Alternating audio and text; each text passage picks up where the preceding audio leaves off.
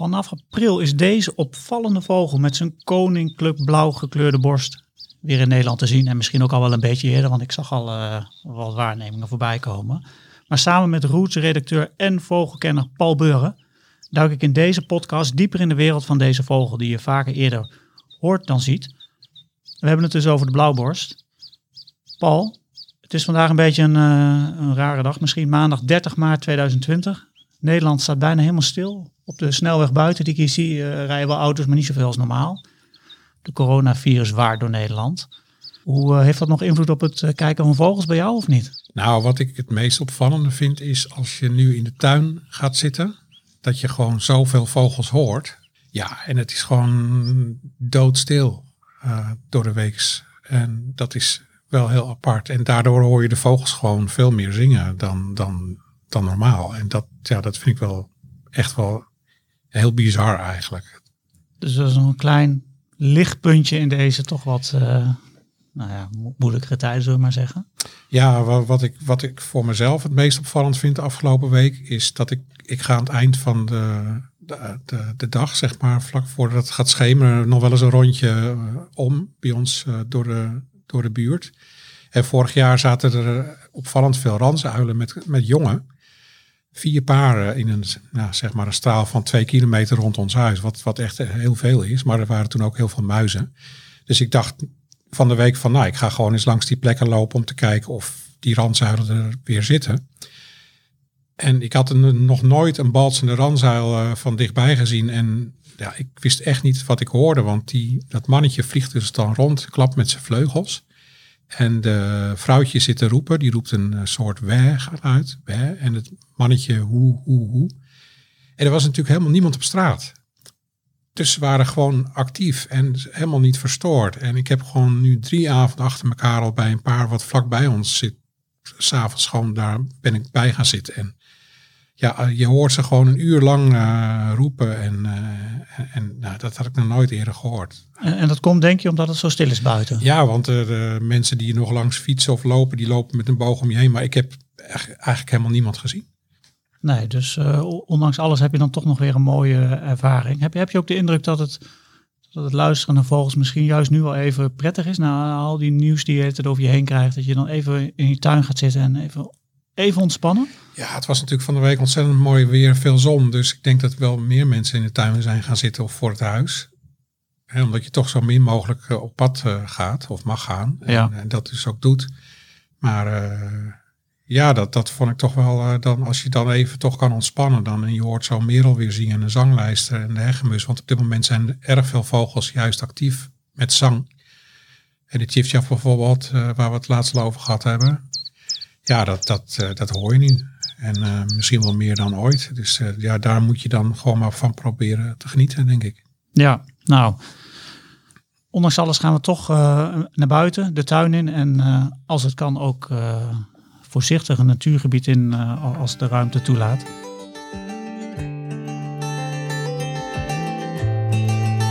Roots presenteert Notenkrakers.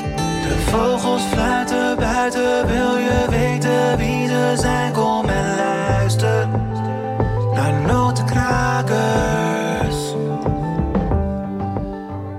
Welkom bij de podcast Notenkrakers. Mijn naam is Daniel Mulder en in deze podcast neem ik je mee in de wereld van de zingende, chilpende, piepende en kwakende vogels.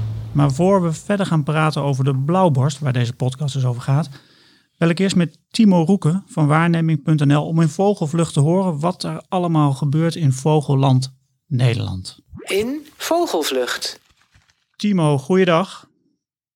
Hallo Daniel, hallo Paul. Ja, ik had het net met Paul er al een beetje over. Het zijn natuurlijk uh, rare tijden, ook, ook in Vogelland. Uh, Nederland is een beetje tot stilstand gekomen. En uh, voor de vogels is dat misschien ook raar dat er in één keer veel minder mensen op pad zijn. Hoe gaat waarneming om met, met het coronavirus? Nou, voor ons is het ook even pas het meten van uh, hoe we hier eigenlijk mee om moeten omgaan. Gelukkig is dit voor ons ook uh, nieuwe stof. Um, uiteindelijk hebben we wel de moeilijke beslissing uh, moeten maken, maar wel een noodzakelijke beslissing om in ieder geval alle zeldzame soorten te verbergen op, de, op het platform. Ja. En dat heeft er alles mee te maken dat zeldzame soorten toch mensen aantrekken. En ja, en dat is toch een verantwoordelijk, eh, verantwoordelijkheid die, daar, die wij daarvoor niet willen, willen nemen. Dat er meerdere mensen bij elkaar komen. Dus vandaar dat we deze lastige beslissing hebben genomen. Ja, dus jullie hebben als, eh, als platform zijn jullie bijeen gaan zitten en gezegd van eh, die, die sluiten we voorlopig even af, zodat mensen niet in de Ja. auto springen om, om een zeldzame soort te zien. Ja, Ja, mensen hebben vaak natuurlijk wel de beste bedoelingen. En die, die, die passen ook goed op elkaar. En op zichzelf. Maar op het moment dat er dan bijvoorbeeld een nieuwe soort van Nederland wordt gezien, dan is die, dan is die neiging soms om toch te vertrekken lastig te onderdrukken. Dat willen we even voorkomen. Dat er niet straks 100 of 150 man of misschien wel meer bij elkaar staan. eh, door elkaars telescoop te kijken en eh, niet die anderhalf meter afstand houden.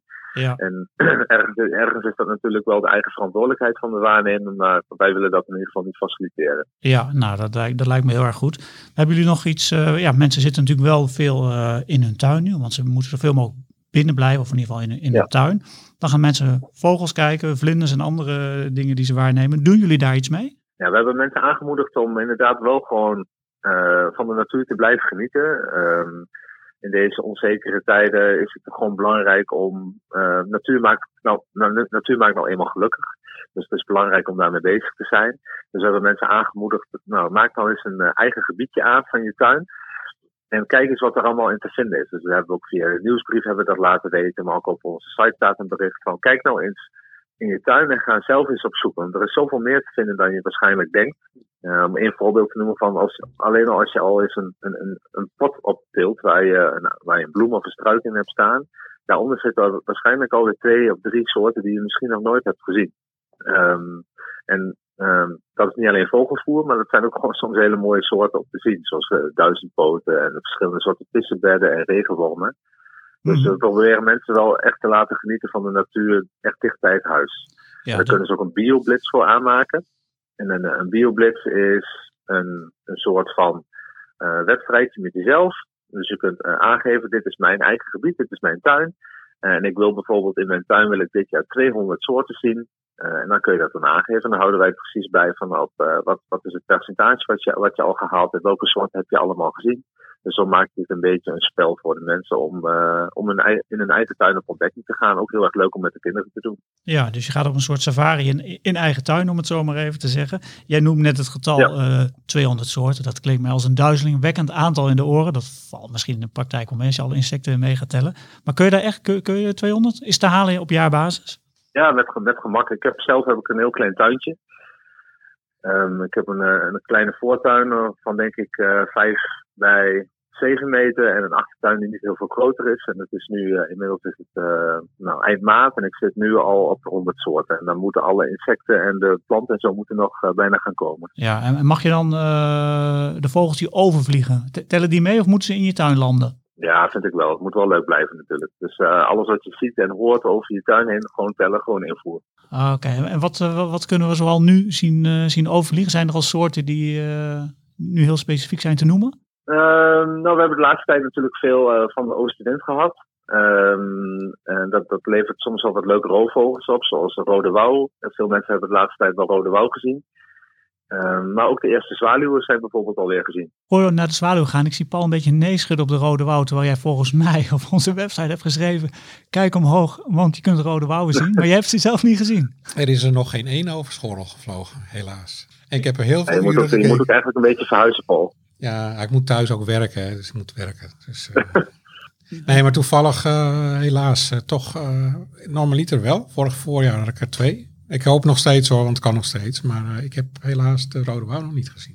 Nee, nou, ik heb door dat bericht ook mijn verrekijker eh, klaargelegd tijdens het werk en af en toe naar buiten gekeken, maar blijkbaar toch te weinig, want ik zag ook alleen maar prachtig blauwe lucht, maar geen, eh, geen Rode Wouw. Jij wel dan, Timo? Ja, ik heb wel een rode wouw gezien. Ik woon ook wat oostelijker dan jullie, heb ik het idee. Ehm, dus de, de, de kans dat je hier een rode wouw ziet is niet heel veel hoger, maar toch wel iets. Ja. En het is altijd wel een feestje als je, als je daadwerkelijk een rode wouw ziet. Dus eh, hij wordt steeds algemener eh, in Nederland. Ook het aantal broedparen gaat uh, aanzienlijk omhoog elk jaar. Maar het is gewoon zo'n prachtige roofvogel om te zien. eh, de manier waarop hij vliegt, hoe hij eruit ziet. De, de, inderdaad, de, de kleuren.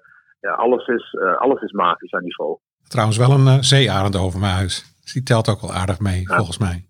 Nou invoeren bij de bio-blitzbal? Nou, ik moet je eerlijk zeggen, ik hou het al jaren bij. En ik weet ook precies hoeveel vogelsoorten ik over mijn tuin heb gehad. Het zijn er inmiddels 87.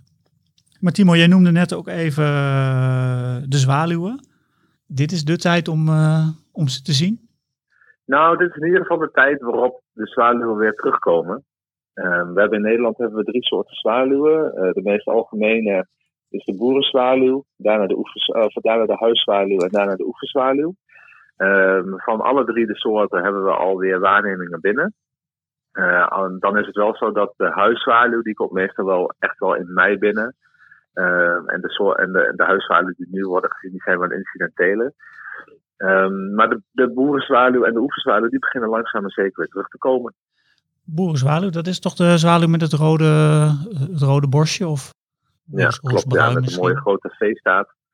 Ja, maar Ja, is dat, dat... is is- inderdaad de meest al, Ja, ga je gang, Timo. Ja, dat is, dat is een, de boerenzwaluw is inderdaad de meest algemene zwaluw in Nederland. Volgens mij broeden er meer dan 200.000 broedpaardjes eh, in, eh, in Nederland. En volgens mij is het zelfs zo dat de vogels die hier zo vroeg langs vliegen, dat zijn niet per se de vogels die hier broeden, want deze soort die, die vliegt zo ver naar het noorden, want ze broeden ook nog boven de, eh, boven de poolcirkel. Dus het zijn ook gewoon vogels die helemaal nog, een, nog wel een flink eind voor de boeg hebben. En daarom zo vroeg zijn. Wat, wat, bij deze soort ook echt, wat bij deze soort ook echt loont, is om het, om het geluidje onder de knie te krijgen. Dat, dat, gaat natuurlijk al voor heel veel vogels, maar eh zwaluwen maken best wel veel contact met elkaar op het moment dat ze vliegen. En het zijn hele korte, maar wel hele herkenbare roepjes. Dus vaak als je buiten loopt, dan, ja, dan, hoor, dan hoor je ze vaak eerder dan dat je ze ziet. Ja, dat, wat- je nu zegt, dat, is, eh, dat geldt volgens mij ook voor de blauwborst een beetje. Een soort waar deze podcast eh, over gaat. Ja. Ehm, blauwborst, een soort die vooral vanaf april een beetje te horen is en te zien. Wordt die al een beetje doorgegeven bij jullie? Ja, absoluut. De blauwborst is een van de meest populaire vogels op waarneming.nl.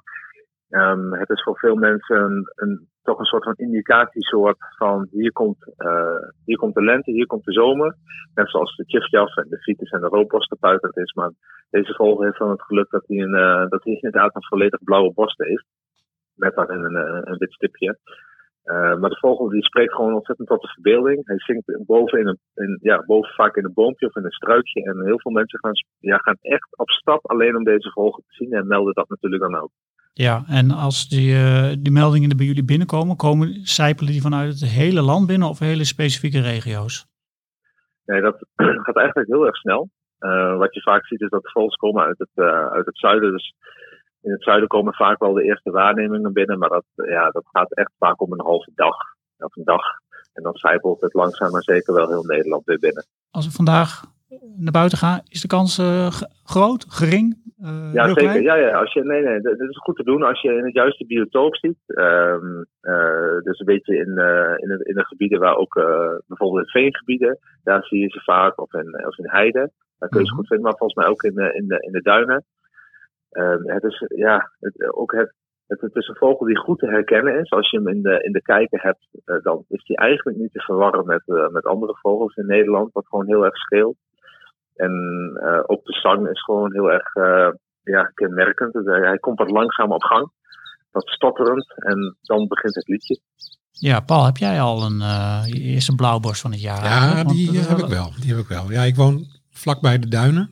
En bij de, in de duinen heb je een gebiedje dat heet de Kerf. Dat is een beetje een water, eh water. Er staat nu heel veel water in, omdat het zoveel geregend heeft de afgelopen maanden. En daar ook duindoorn en struikgewas een beetje half open. En dat is waar die blauwborsten gek op zijn. En daar had ik eh, ja, vijf zingende mannetjes eh, van de week. Echt prachtig. En wat ook grappig is, is dat als je. Ik loop dus eh, wat, wat vaker dus aan het eind van de dag rond, omdat je dan zo weinig mogelijk mensen tegenkomt. En die blauwborst zingt ook in de schemer.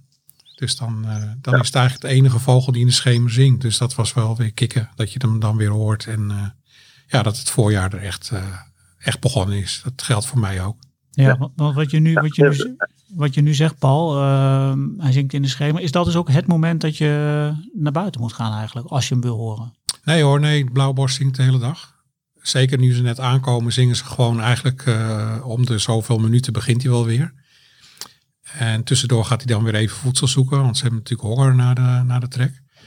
Maar, uh, maar zo in het schema, het is een van de weinige vogels die echt in de schemer, uh, tot laat in de schemer zingt. Dus dat, mm -hmm. is, dat is wel dan weer... Uh...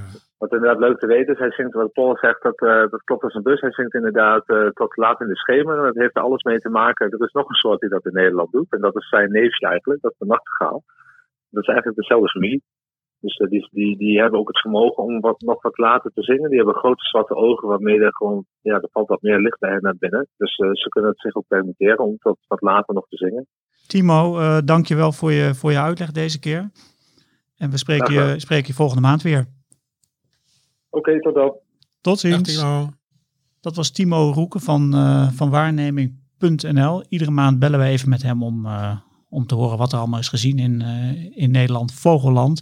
Deze keer is dat net even wat anders, omdat de bijzondere waarnemingen dus zijn, uh, zijn afgeschermd. Om te zorgen dat niet iedereen uh, naar buiten gaat. Verder had Timo het over, uh, over zwaluwen, boerenzwaluwen, huiszwaluwen. Je kunt ze nu spotten. En we hebben het even over de blauwborst gehad. En daar gaan we het straks nog uitgebreid verder over hebben. De mooie vogelgeluiden die je hoort in notenkrakers komen van de app Bird Sound Europe. Henk Meeuwse, die ook voor ons Vogelmagazine schrijft over vogelgeluiden, heeft veel van die geluiden voor de app opgenomen. Achter de geluidsopnames van Henk schuilen mooie verhalen. Daarom heb ik met Henk afgesproken op de Veluwe om te luisteren naar het verhaal achter het geluid van de blauwborst.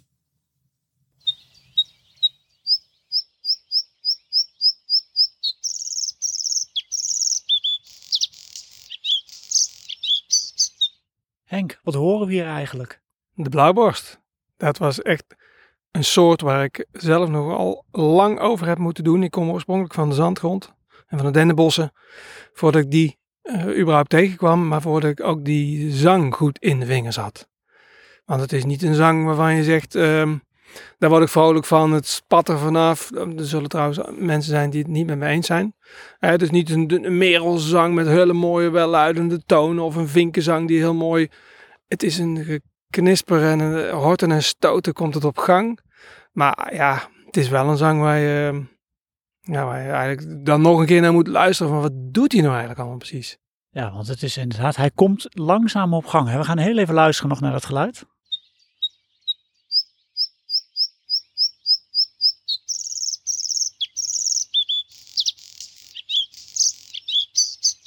Het is een beetje een startmotor of zo die maar niet uh, wil aanslaan. Ja, precies. Die, die associatie heeft bij meer mensen. Uh, en dan is het ook nog zo dat die, al die strofen, die zijn eigenlijk elke keer wel anders.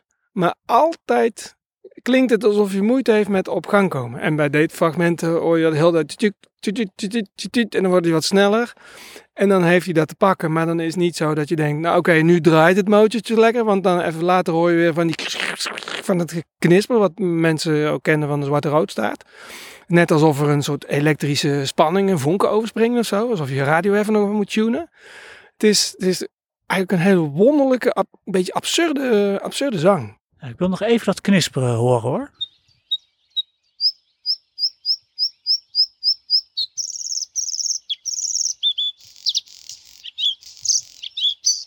Het is een beetje elektriciteit, hè? Een beetje onweerachtige geluidjes zijn het. Ja, dit is, maar, eh, je weet eigenlijk niet wat je hoort. Ik zou ook niet weten hoe hij dat precies doet. Het zijn geen. Ja, het, het is heel raar. Er zijn eigenlijk maar een paar soorten waarvan we dit kennen. En ik snap ook, ja, wat ik zelf dus had, dat mensen moeite hebben om deze zang te, ja, niet te doorgronden, maar ook gewoon te herkennen. Want als je dit hoort, moet je je voorstellen dat, uh, nou, je bent niet per se verder gevorderd in het zingen, want je kunt begin ook wel zingen, maar dat er nog allerlei andere dingen tussen zitten te zingen. Hoe pak je die blauwborsten dan uit, terwijl het eigenlijk geen duidelijke aanknopingspunt heeft? Dat is echt lastig. Maar hoe, uh, want, want de luisteraars nu, die willen wel graag een aanknopingspunt. en jij moet ze die gaan bieden. Um, nou, als het nergens naar klinkt. Nee, nee, dat is, dat is flauw. Nee, maar de, de, ja, die horten en die stoot in het begin. Dat het echt lijkt alsof je op gang moet komen. Wat jij zegt, een beetje een startmotor. Of, of, of uh, dat vind ik wel een goede, dat is een goede aanwijzing. En wat eigenlijk een hele goede aanwijzing is, maar dan moet je hem echt goed een tijdje kunnen volgen. Is dat het een hele lange stroof is. Hè, het, er zitten duidelijk pauzes tussen, want Kijk, in deze app, eh, als je bijvoorbeeld een aantal zangstrofen wil laten horen, dan moet je een fragment van twee minuten maken, bij wijze van spreken. Want die ene strofe duurt 16 seconden. Dan pauzeert die. Heb je weer een lange strofe. Dus het is opvallend dat die strofe heel lang is. Maar heel veel eh, vogels die zingen of helemaal continu door, of ze hebben een vaste strofe en pauzeren weer. Dus de opvallende lange strofe en het, het moeilijk op gang komen. En dan zeker aan het eind die knisperende, eh, knetterende geluidjes. Dat zijn wel eh, drie aanknopingspunten. Is dat genoeg? Heb, ik, heb je nou eh, wat jij wilt? Ja, drie, ik denk dat ik het ongeveer ga begrijpen. Maar het, het is wel zo'n typisch geluidje waar je even, even op moet oefenen. Was het ook een geluidje waar je lang naar op zoek bent geweest? Nou ja, wat ik al zei, ik kom van de... Oh nee, dat geldt niet, want in Brabant toen ik daar woonde, toen nam ik nog niet op. Maar toen ik ben gaan opnemen... ehm, nou, ik kwam ooit een blauwborst tegen in de weerribben. En dat was trouwens deze blauwborst van de opname. In een, in een eh, wilgestruweel. En dat was een beetje een geïsoleerd wilgestruweel, dus zonder allemaal bossages doorheen. Daar zat in te zingen. En toen heb ik iets gedaan wat ik voor het eerst toen deed. En wat ik later eh, heel veel keer heb herhaald. Is de recorder onbemand achterlaten. Dus ik heb de, de microfoon in die, in die wil geknoopt. Dat valt dan bijna niet op. Ik wist niet precies waar die, waar die ging zitten, maar ik denk ik ga het gewoon proberen. Recorder aangezet, weggelopen. Ik weet niet wat ik toen gedaan heb. Ik, weet niet of ik toen al, want wat ik later ben ik gewoon zelfs ook, uh, heb ik een nacht aanzetten, gewoon zelf slapen en de volgende dag terugkomen. Ik denk niet dat ik dat toen nog durfde, want je laat er wel een paar duizend euro eh, in, in zo'n natuurgebied achter. Maar ik, en die blauwborst die deed dus precies wat hij moest doen. Die heeft zich niks aangetrokken van de microfoons en die heeft daar eh, heerlijk zitten, zitten zingen. Maar die blauwborst heeft dus een prachtige opname opgeleverd. Maar je hebt geen blauwborst gezien. Ik heb geen blauwborst gezien. Nee, nee, daar moet je dus echt. eh, dat is dan een nadeel. Bij veel soorten kun je denken, dan hoef hem niet per se te zien. Maar ja, als je bij een blauwborst in de buurt bent, dan wil je toch zo'n blauwe borst zien. Eh, als je de blauwe borst niet hebt gezien, dan heb je eigenlijk de blauwborst niet gezien. Want op de rug of zonder die blauwe borst ziet hij eruit als een nou ja, gewoon bruin vogeltje. Dus die, ja, die, het is een beetje zoals zo'n dag als vandaag. Het is best aardig en het waait niet en we staan in de natuur, maar je ziet de blauwe lucht niet. Je mist dan toch de bij blauwborst moet je echt een blauwborst zien en anders dan eh, moet je toch maar even wat langer wachten. Ja, dus niet alleen het geluid is belangrijk bij de blauwborst, maar ook zijn, eh, zijn uiterlijk. Maar dat geldt alleen voor het mannetje, toch? Ja, dat geldt alleen voor het mannetje. En ja, dan het is belangrijk als je die zang kent, want er zijn heel veel mensen, ja, ik wil wel eens een keer een blauwborst zien. Mijn broer zegt dan wel eens, goh, ik zou wel eens een ijsvogel willen zien. Nou, dan is die blauwborst typisch een soort, als je die zang herkent, dan weet je waar je moet kijken. En anders denk ik dat je hem makkelijk aan voorbij loopt. En om nou elk rietvogeltje wat in de stengel zit, eh, de verrekijker erbij te pakken, ja, dan zul je heel veel eh, kleine karakieten, rietgozen, weet ik wat allemaal zien. Maar geen blauwborst. Dus eh, echt oefenen op die, op die zang, het leren herkennen van die details in die zang. dat loont zeker de moeite als dat op een gegeven moment oplevert dat je ook echt een blauwe borst ziet. En dan liefst door de zon beschenen, die net opkomt. Ik, ja, dat is excursie met collega's. Nou, dat is, het, het, dat is een beetje het lokkertje voor de mensen. Van nou, als we een beetje geluk hebben, dan zien we de blauwborst. Goed, dus als je een blauwborst wil zien, moet je hem toch eerst even horen. Begrijp ik goed uit uh, Henks woorden. Dus goed luisteren, le- leer het geluid herkennen die we nu nog even één keer laten horen.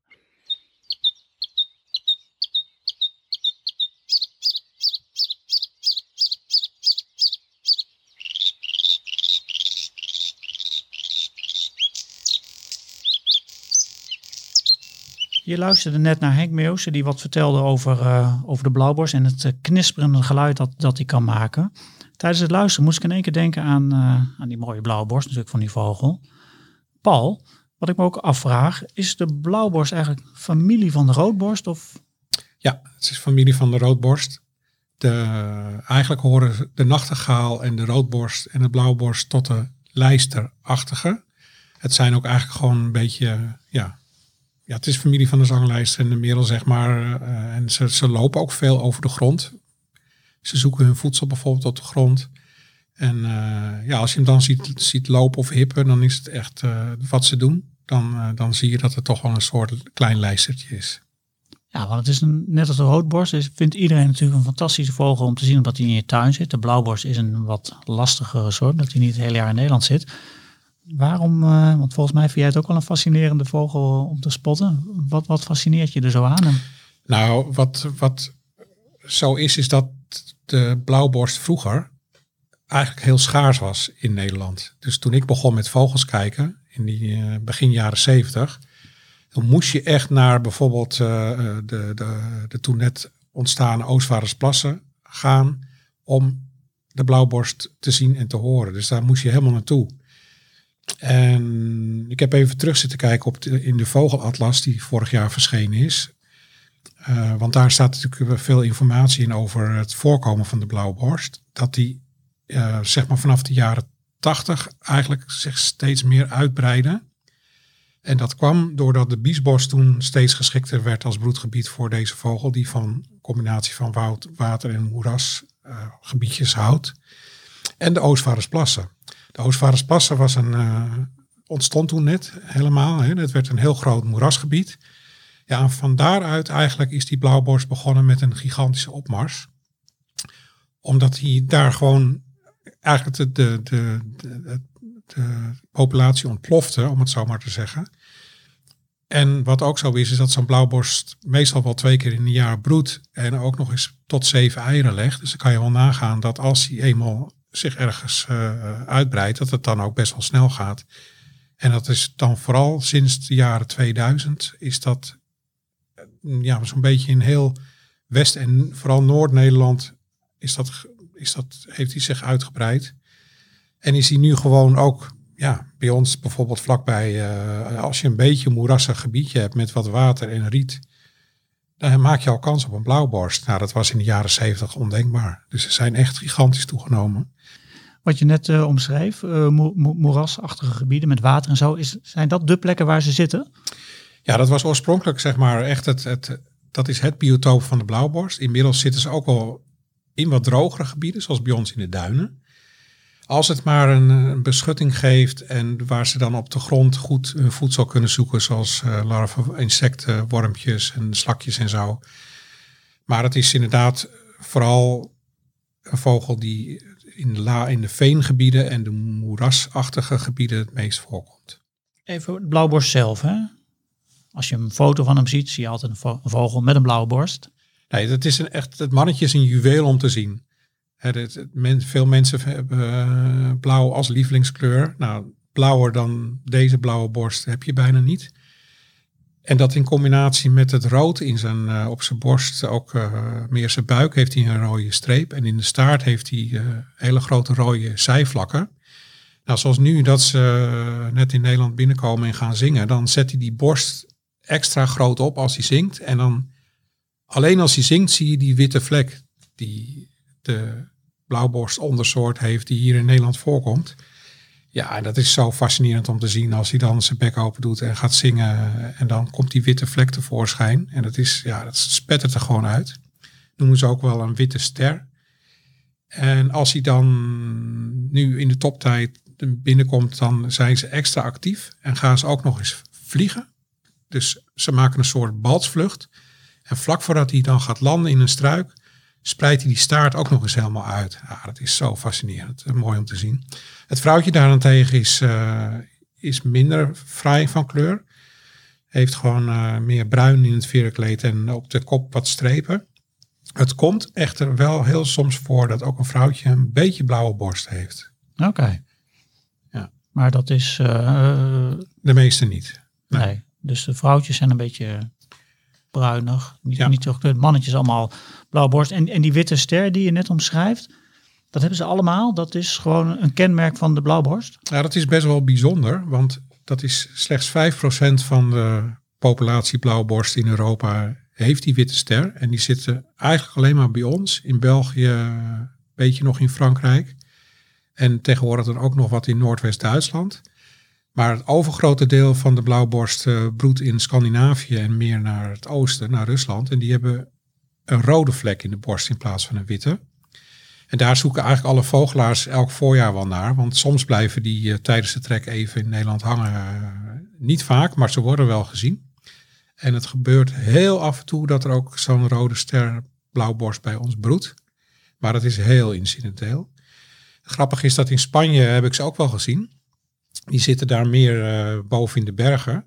En die hebben geen witte en geen rode. Die hebben helemaal geen vlek in de borst. Wordt ook wel gezegd dat dat een aparte ondersoort is. Maar uh, vond ik wel heel grappig om. Uh, die heb ik dus ook gezien. Oké, je hebt dus eigenlijk drie soorten blauwborst. Eén met een witte ster, een rode ster en Eén- geen. één zonder. Ja. En één zonder ster. Ja. Ah, dat, dat is wel weer, wel, wel weer bizar. Nog even over hoe je blauwborsten nou eigenlijk kunt spotten. Want ik lees wel eens of hoor wel eens dat je ze eigenlijk vooral hoort. En pas als je ze hoort dat je ze ook een beetje kunt spotten. Kun je iets uitleggen over hoe, hoe dat in zijn werk gaat als je hem wil, ook wil zien? Ja, nou als je, vroeger was dat zeker zo, maar tegenwoordig zijn ze gewoon zo algemeen geworden, met name in West- en Noord-Nederland dan. Als je nu naar een gebiedje in de buurt gaat waar je blauwborst zou kunnen zien, hè, dus met waterriet, eh, dan, dan ja, wat ze, wat ze nu gewoon doen is veel zingen. Om het kwartier eh, zingt hij wel weer. Als je gewoon ergens gaat zitten op een bankje en je op een plek waar je hem zou kunnen zien, dan op een gegeven moment gaat hij wel zingen. En dan, ja, dan maakt hij ook die balsvlucht. Dat doet hij juist in deze tijd. De komende weken eh, gaat het alleen maar toenemen. Ja, dan, dan kan je hem gewoon makkelijk zien.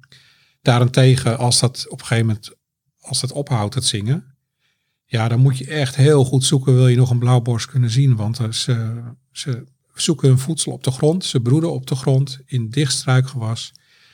Ja, en dan gaan ze zich echt heel verborgen gedragen. En dan is het net een nachtegaal. Dan, dan, ja, dan, dan moet je echt ontzettend je best doen om ze te zien. Maar juist deze weken maak je de beste kans. Wat ook grappig is, is dat de blauwborst dus heel ver weg overwintert in westelijk Afrika. En ze trekken eigenlijk een beetje met de boerenzwaluwen op, zou je kunnen zeggen. Het grappige is dat ik van de week dus een paar blauwborsten hoorde zingen. Eh, Blauwborsten imiteren heel veel geluiden. Maar dat je nu dus heel veel die boerenzwaluwen erin hoort. Dus dat is wel, eh, ja, wel grappig. En dat pikken ze onderweg op of zo? Ja, dat pikken ze denk ik onderweg op. Want eh, ja, het, was, het viel mij echt heel erg op van de week. Toen ik voor het eerst weer de blauwborst hoorde. Dus nou, ja, het is gewoon een ontzettend mooie vogel om te zien. En ja, geniet ervan. Nou, dat, dat, dat, moet, dat moet zeker. Ik ga, zal ik het geluid nog even een keertje laten horen? Dat is misschien nog wel even fijn.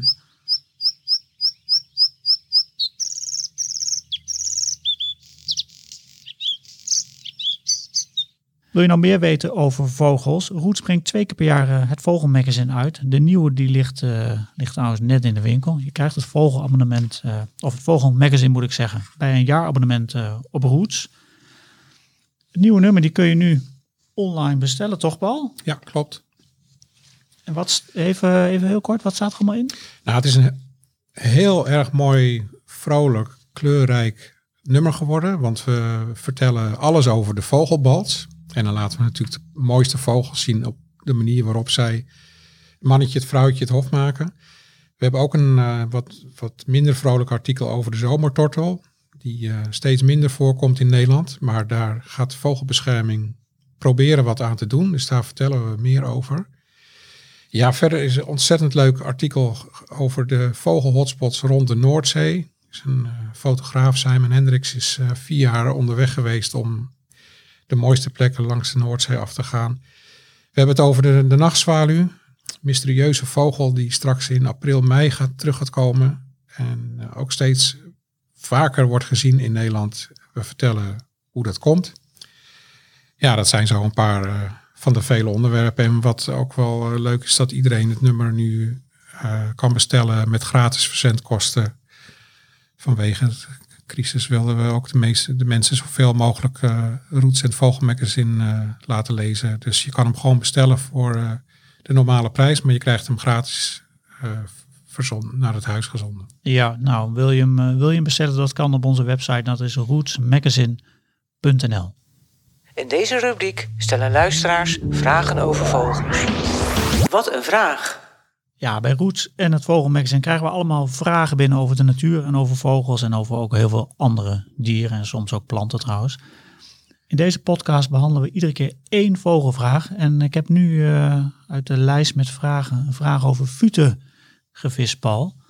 Want eh, ik zag een keer een foto voorbij komen met een fut met daarop een paar jongen op de rug.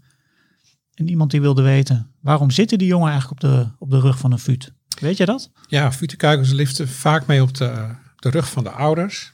Ze zijn trouwens ontzettend leuk om te zien, want ze hebben een soort pyjama-streepjespak met een eh, rood petje. Ja, ze zijn uberschattig, toch? zijn echt uberschattig, ja. Maar waar, vooral in het begin, dat ze, als ze nog klein zijn, zijn ze ontzettend kwetsbaar.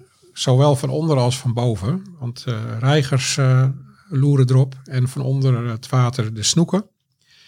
En dan eh, is het eigenlijk gewoon een eenhaps eh donskuikentje. En dat is natuurlijk niet al te plezierig voor de ouders. Dus daarom nemen ze ze op gevaarlijke plekken zoveel mogelijk op de rug mee. Dus het is een veilige, een veilige plek Een eigenlijk. veilige haven voor de jongen. Ja. Ja, want je snoeken, reigers, die pakken ze dus. eh, want er zitten er meestal wel een stuk of vier, drie, vier op hun rug. Of ja, zoiets. Ja, een flink aantal. ja. ja klopt. Ja. Ja. ze moeten natuurlijk een keer van die rug af. Ja, als ze wat, zodra ze groter worden, kunnen ze ook niet meer met z'n allen op die rug. Dus dan gaan ze vanzelf eraf. En, maar zeker in het begin dat ze nog heel klein zijn en heel hulpeloos, eh, houdt, iets het liefst, eh, houdt zij ze het liefst even mee, eh, mee op de rug. Ja, En ja, daarom doen ze dat. veilig bij de moeder. Ja, wat trouwens ook wel leuk is dat die futen nu nog volop aan het balsen zijn. Wat ook wel leuk is als je in de buurt van water woont. Let erop. Het is een mooie, mooie prachtig om te zien, balsende futen. Ja. Nou, mooi antwoord, Paul. En heb je nou eh, ook een vraag over vogels? Die kun je sturen aan, eh aan info.rootsmagazine.nl. En eh, wie weet behan- behandelen we je vraag een keer in deze podcast. Notenkrakers.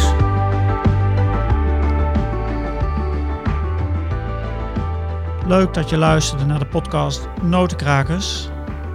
Je hoorde onder meer Henk Meeuwsen mooi verhaal over de blauwborst. Wil je nou ook die geluiden horen? Die kun je, die kun je allemaal afluisteren in de app Bird Sounds Europe. Alle geluiden die in deze podcast hoort, die komen van die app. Nou, we hadden het al even over het Vogelmagazine. Die kun je nu eh, bestellen online op rootsmagazine.nl. En dat wordt gratis eh, verzonden, zoals Paul al even uitlegde. Nou, je krijgt het, eh, je kunt ook een jaarabonnement op Roots nemen. En dan krijg je het Vogelmagazine erbij.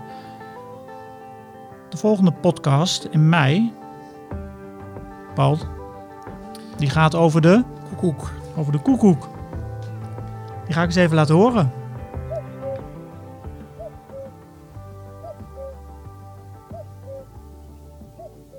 Ik doe hem nu nog één keer zonder, eh, zonder outrootje.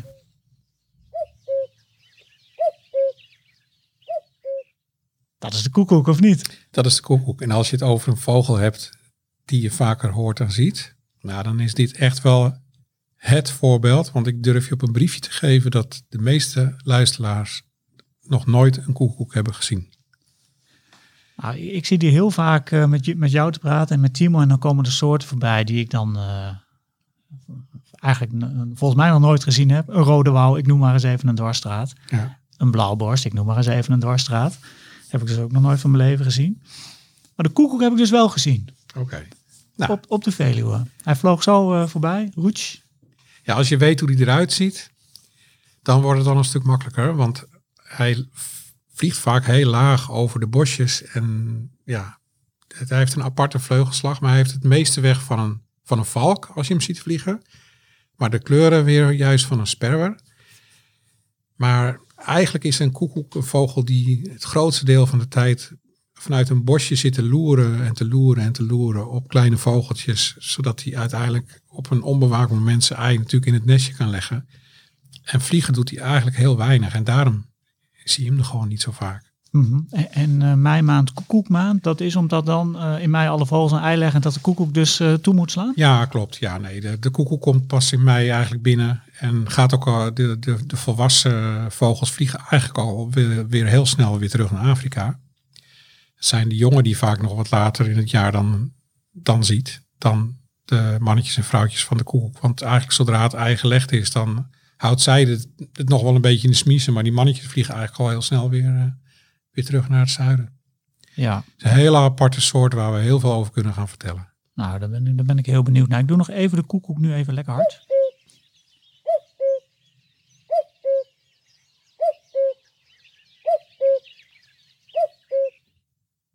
Nou, het is in ieder geval een geluid die eh, iedereen die naar deze podcast luistert toch moet, moet kunnen herkennen.